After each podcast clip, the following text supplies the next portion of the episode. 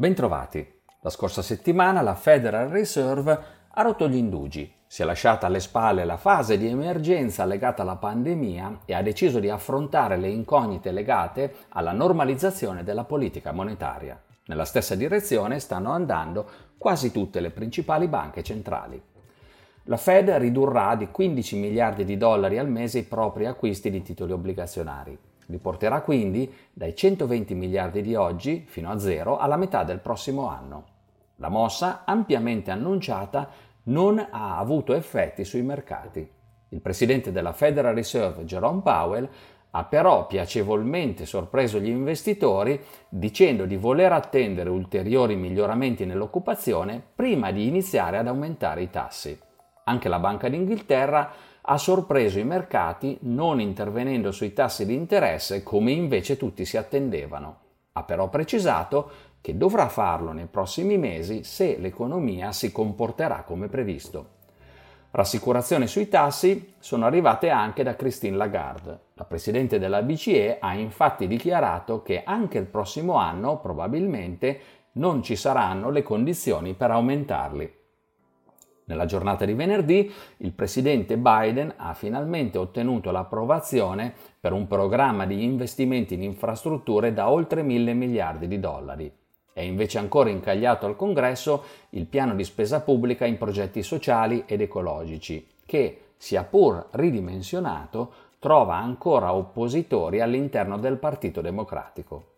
Ancora negli Stati Uniti, i dati sul mercato del lavoro hanno confermato l'ottimo stato di salute dell'economia americana. Nel mese di ottobre sono stati creati 531.000 nuovi posti di lavoro nei settori non agricoli, in decisa crescita rispetto ai 194.000 del mese precedente.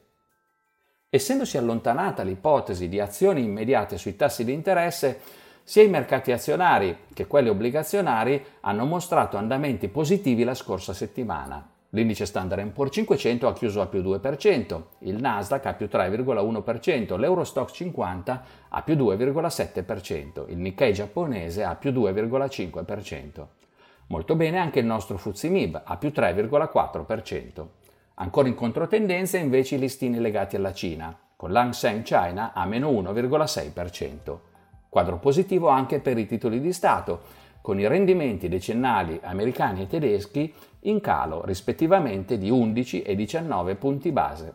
L'atteggiamento sorprendentemente accomodante della Banca d'Inghilterra ha provocato un deprezzamento dell'1,4% della sterlina rispetto al dollaro. Sostenuto da tassi di interesse in calo, L'oro ha chiuso in rialzo dell'1,9%, mentre il prezzo del petrolio è sceso con il Brent a meno 1,9%. Per concludere, i dati più rilevanti di questa settimana saranno quelli sull'inflazione di ottobre negli Stati Uniti e in Cina. Vedremo anche la produzione industriale di settembre in Inghilterra e in area euro. Dando il via alla riduzione degli acquisti mensili di titoli obbligazionari, la Federal Reserve ha messo in moto una serie di eventi che si dispiegheranno nel tempo, ma che non devono necessariamente essere negativi. Continuiamo infatti a ritenere che l'inflazione andrà a stabilizzarsi su livelli più bassi, anche se ciò richiederà più tempo del previsto.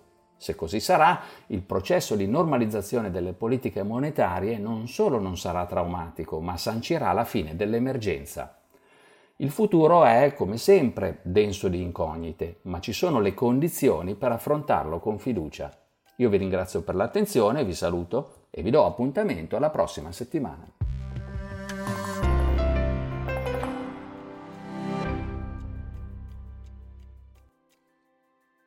Presente registrazione audio ha finalità meramente informative. Le informazioni in essa contenute non rappresentano un'offerta di acquisto o vendita di prodotti finanziari, una raccomandazione di investimento e non sono da intendere come ricerca in materia di investimenti o analisi finanziaria. Le opinioni espresse riflettono il giudizio di Amundi al momento della loro diffusione e sono suscettibili di variazioni in qualunque momento, senza che da ciò derivi un obbligo di comunicazione in capo ad Amundi. Non si garantisce l'idoneità a qualsiasi scopo di investimento delle informazioni fornite, le quali non devono essere utilizzate come unica base per assumere decisioni di investimento. Eventuali dati riferiti a performance passate non sono un indicatore attendibile di performance attuali o future.